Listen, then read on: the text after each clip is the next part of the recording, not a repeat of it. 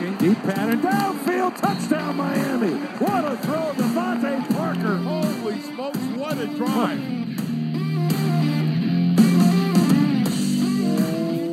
What is up, Dolph fans, and welcome to the Drive Time Podcast, part of the Miami Dolphins Podcast Network, covering your team, your Miami Dolphins. How's it going, everybody? I am your host, Travis Wingfield, coming to you late on a Sunday night, here to bring you your daily dose of Miami Dolphins football. And on today's show, that's a wrap on the exhibition season. No more preseason games as the Dolphins got their final work of the exhibition season in in a 29-26 victory over the Cincinnati Bengals in dramatic fashion. The preseason is a wrap. We have a game to break down, five takeaways, a new acquisition, what's to come on the podcast, plus a bonus from the post-game show on 560 WQAM with myself, Seth Levitt, and OJ McDuffie from the Baptist Health Studios inside the Baptist Health Training Complex. This is the Drive Time Podcast. That's another Miami Dolphins.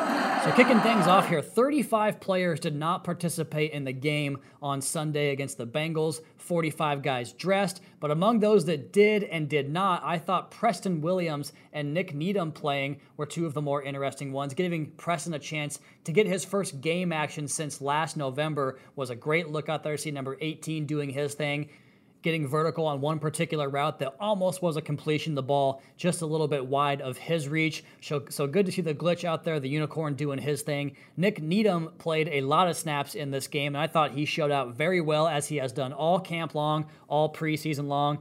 So good to see him put a cap on the preseason here. And then Jaelan Phillips as well. Another one of these guys, and we covered this in the post-game show a little bit, how it seems like there was a bit of a mark for players to hit in terms of you know, like Coach said, the only way to get better at playing football is to play football. And we saw so many of the Dolphins' ones or starters or prominent players, whatever you want to call them, get plenty of reps in this preseason. We talked about Austin Jackson, Solomon Kindley, Robert Hunt, some of the big guys up front, Michael Deiter hitting upwards of 70, 80 snaps in those first two preseason games. So Jaelan Phillips gets his second preseason appearance on Sunday in Cincinnati and got plenty of run. We'll come back to him in the takeaway segment. And then Sam Eguavoen following up the big, big game last Saturday in or against Atlanta rather, and having another big game on Sunday against the Bengals. And I like how coach gave those guys, you know, the guys that were out there pretty much from opening gun to the final whistle. He gave them credit for playing as many snaps as they did. What a testament to their conditioning and their commitment and just the fire they showed to play and compete in this game. The Bengals began this game with their first team offense, some ones, some twos in the defense, and I thought Miami did really well to kind of show their stuff in those portions of the game, but also to compete at the end of the game. And that takes us into our first takeaway here the Dolphins' ability to sustain drives once again. We saw a seven, nearly seven and a half minute drive that covered 74 yards and 13 plays, led by Reid Sinnett.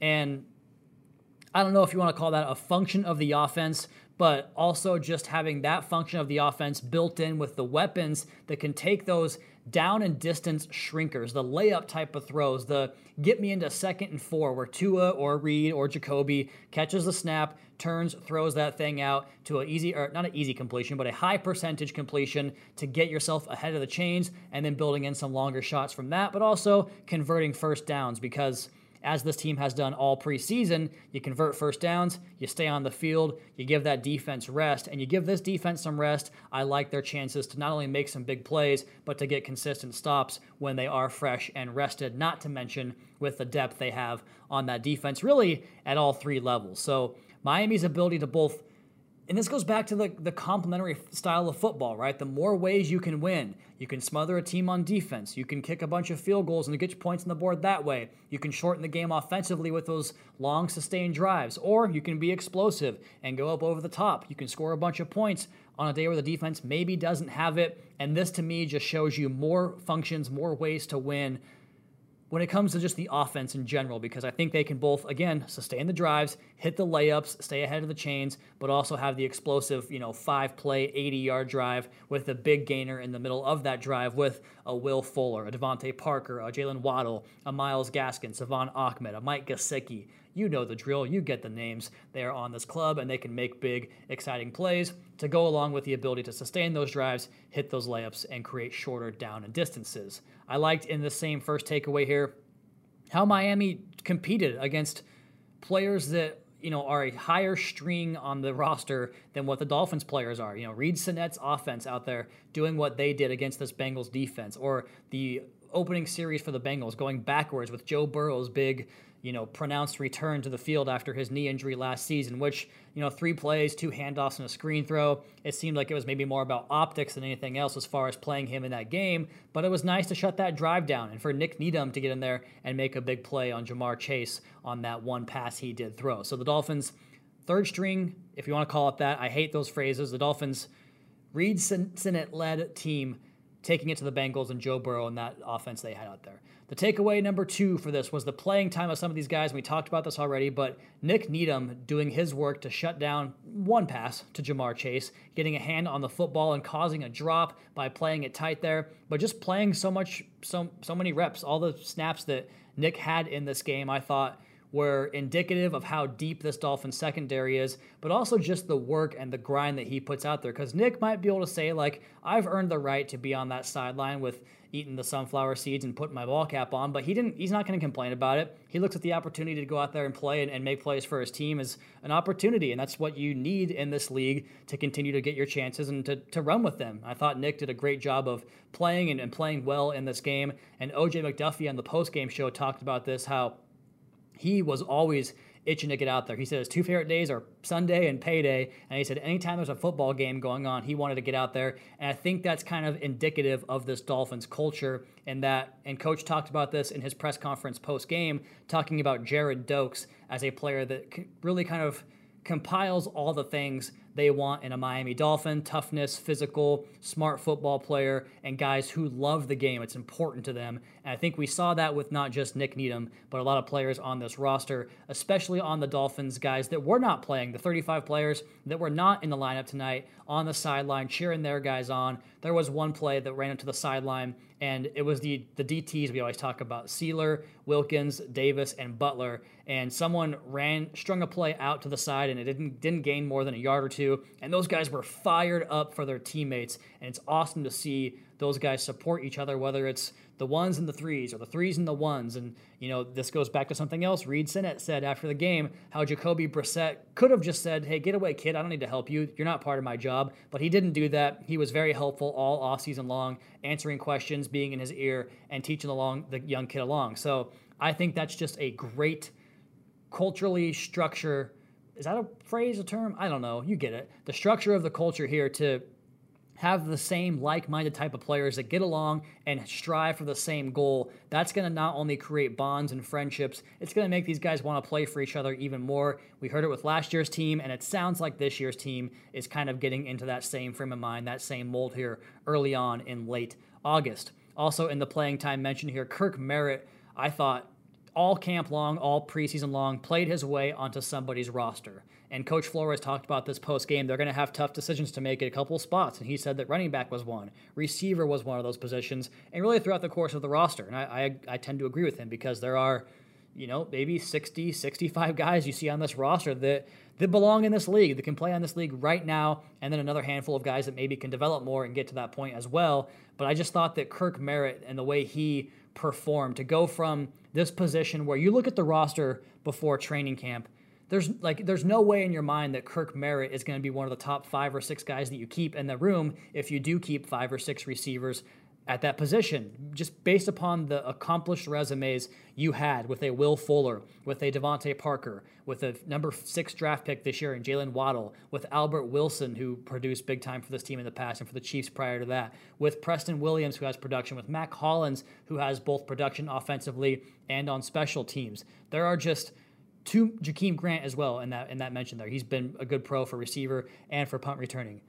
But for Kirk Merritt to see the roster as it sat in front of him and to work his butt off and to produce and continue to make plays and earn promotions up the roster from the third string to the second string to getting work with Tua and the ones. It just is a reminder that every single summer, every single training camp, you're going to have these surprises you just did not expect to happen. And I think Kirk Merritt's a great example of that. And I think that sets a great precedent on your roster that don't worry about what the paper says. Things can happen. Guys can move their way up, and you can earn your spot on this roster if you take care of the things within your control and take care of your business. And I thought Kirk Merritt did that all summer long. Three catches, 71 yards, and a touchdown. Takeaway number three. I mean, this probably should have been number one, but we're going to put it here at number three. Reid Sinnett, what a game he had. The 343 passing yards were the most in a preseason game by any quarterback since at least 2017. That's a great stat fact there from Brett Breckeisen here in our PR department. He does a great job researching these stats for us, going through game books and pulling up all this data for us that we use constantly on the podcast and otherwise. So thank you for that, Brett. And for Reid Sinnett, what a game he had playing under pressure with poise, throwing the ball down the field, going off script, the arm strength over the middle. I remember texting or texting, tweeting out during the Chicago game when he was coming onto the field after Jacoby had finished up his first half of play. And I tweeted out, said, You guys are going to enjoy watching Reid Sinnett play because I have watched him out here at camp every day making plays, whether it's with his arm or going off script and scrambling and making things happen. And, you know, OJ McDuffie had a great story for us on the post game show talking about how he said when you went to San Diego, you paid them to go to school and to play football. Like it's a,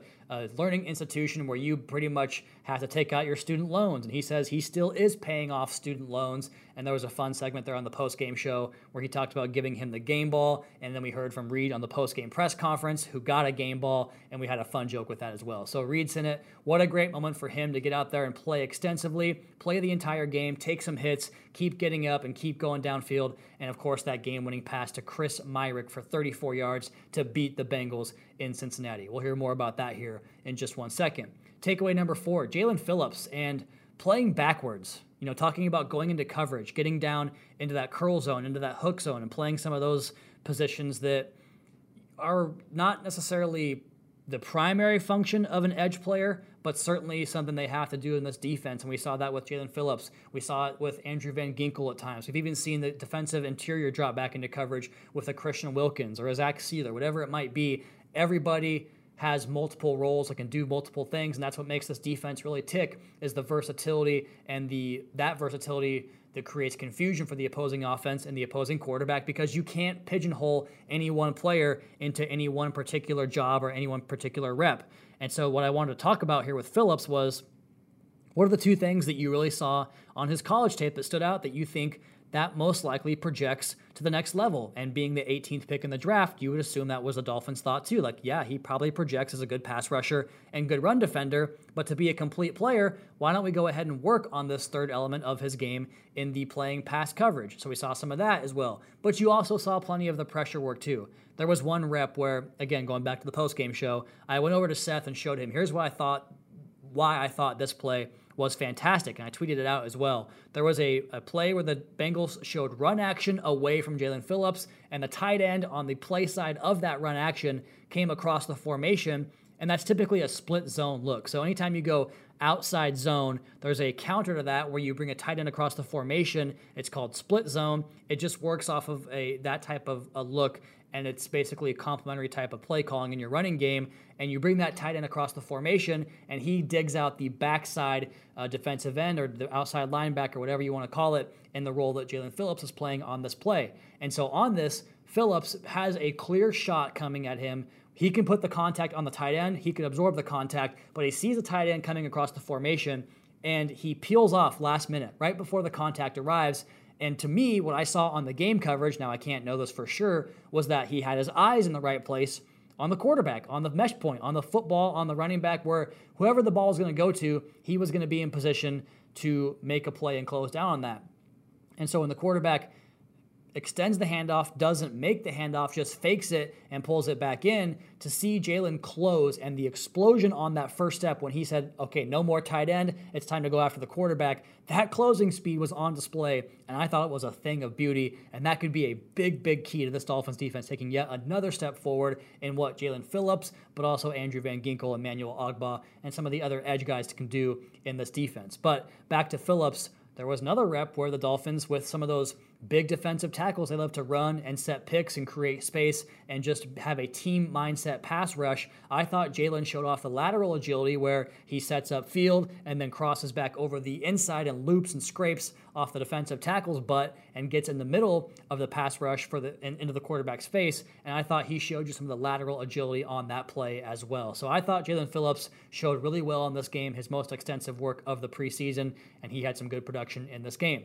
Takeaway number five, I liked some of the offensive line play that I saw in this game, particularly Greg Little and Durval Queiroz Neto on the left side of that offensive line. Also, want to go ahead and give a shout out on one of the screen plays. Robert Jones got out in space, and we watched it about five times in the WQAM uh, booth watching Robert Jones get in space and just throw a defensive back out of the club. Now, you might say, of course, he's going to do that because the size difference, but to get that guy in open space, to catch him, to block him, to throw him out, that was impressive work from Robert Jones. But back to Greg Little and Durval, there was some double teams where they were blowing dudes off the football, similar to what we saw last week with Robert Hunt and Liam Eichenberg off the right side. I thought Greg Little had a fantastic game getting quick to his landmarks. His pass sets were sharp. He was able to redirect and anchor and show that good work in pass protection, but also get push in the run game. And then Durval Queiroz Neto, man, just blowing guys off the ball consistently, standing guys up. You see some of their helmets stand straight up when he hits them,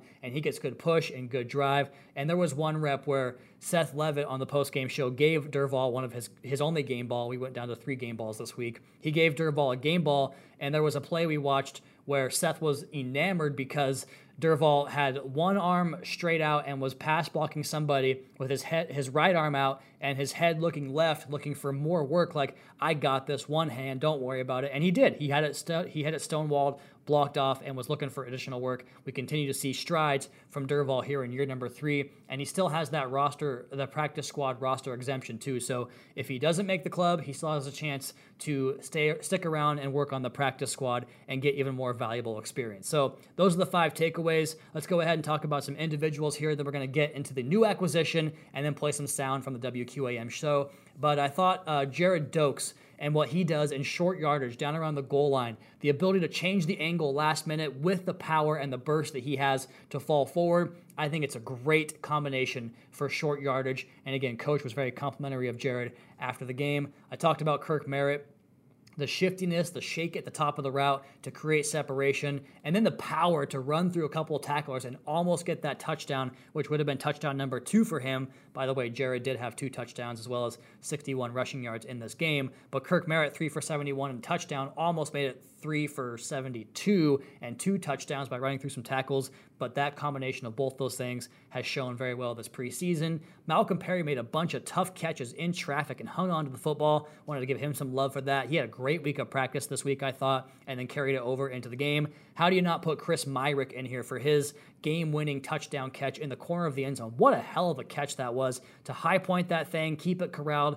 into your chest, survive the contact of the ground of the defender, and get that knee down in the orange part of the end zone for six at the same position. Tight end, Hunter Long. There was the drop late in the game, but I thought all things told, he showed some things that really showed some maturity for a young player at that position tight end is so difficult to come in and make an impact because you have to really excel in all three phases run game, pass game, pass protection. You have to do it all. And he did a little bit of that today, I thought. There was one rep where he had to chip and then release on a little boot action from Reid Sinnett, and he was able to hold the block and get into space, locate the football, get upfield, and make a play after the catch. So Hunter Long, excited to see what he can do, especially just a couple weeks after leaving practice on a cart. What a tough guy he is there out of Boston College. Jonathan Ledbetter, Really wanted to mention him here because I saw him stay after practice this week a couple of times, getting some extra work on the sled. And we go back to his 2019 lone game of his career, the season opener, where he was a damn good player in that game. And I thought had a really good camp that year, earned himself a starting spot on that 2019 club, and then gets injured. Last year suffers an injury in the offseason before he can even get into the season. So just to see him working and get back out there, really enjoy it and be productive, I thought he got down the line and made a bunch of plays in the running game in that in that sense in this victory for the Dolphins. Benito Jones had some good pressure up the middle. He's a load, man. He's low to the ground and he is heavy, a squatty body. He got that roughing call, but eh, well, it's a preseason call, I think. He just kind of drove the quarterback into the ground a little bit. Um, but you know what are you going to do? It's not much you can do about that play. But he had good pressure up the middle. I thought Shaquem Griffin had some good pressure off the outside. He moved the quarterback off the spot a few times, and then Noah Igbinoghene, that final play of the game, great position, great coverage. That's what you want to see more from Noah. Get that head around, locate the football, and continue to make plays. He was good in this game, I thought as well. And then Nick Needham, also want to go ahead and mention him one more time because I thought he was fantastic all game long when he was out there.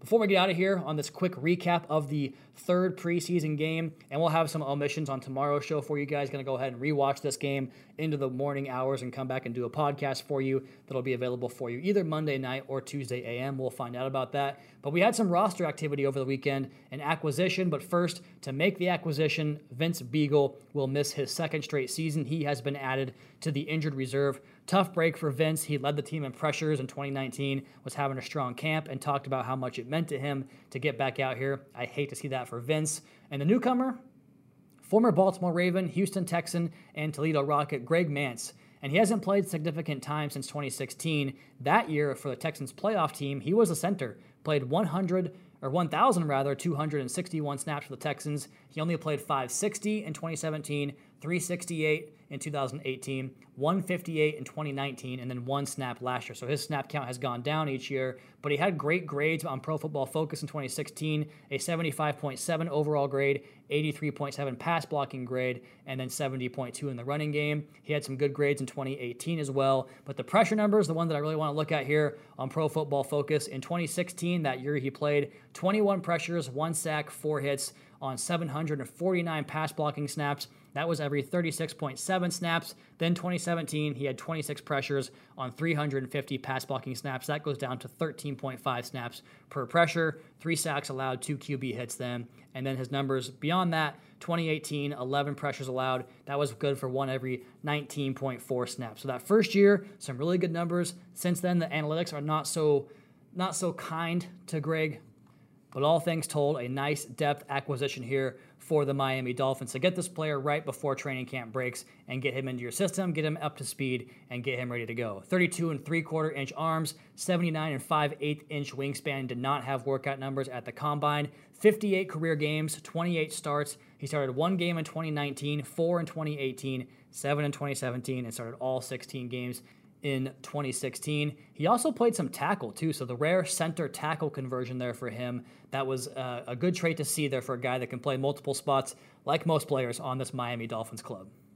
All right, we've got a few more things to go here on the podcast. Uh, we're going to have the emissions podcast tomorrow where I talk about things I missed, the snap count breakdown, the pro football focus, advanced metrics breakdown. Don't want to miss that. We're going to have the 53 man roster, recapping the Dolphins' entire roster, talk about what those guys do well, the best trait from each player. We'll get to that this week. We're going to have a crossover podcast with the fish tank. Seth and OJ will join me. You don't want to miss that conversation. We'll preview the season as well before we get into actual game week the following week against the New England Patriots. And before we get out of here, a quick bonus for you guys. I want to play the audio from the opening segment from the post-game show on WQAM with yours truly, as well as Seth Levitt and OJ McDuffie from the Fish Tank Podcast.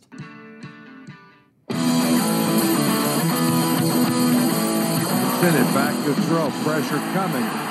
Lots of pressure. Gets away from it all. Now he's running downfield and throws it deep to the corner of the end zone. They got it. It's caught. Touchdown, Miami. Oh my gosh. That's unbelievable. Chris Myarick on the touchdown. Myarick, and what a throw by Sinnett. What is up, Dolphin fans, and welcome to the Miami Dolphins fifth quarter postgame show. Seth Levitt and OJ McDuffie are here with me. I am Travis Wingfield.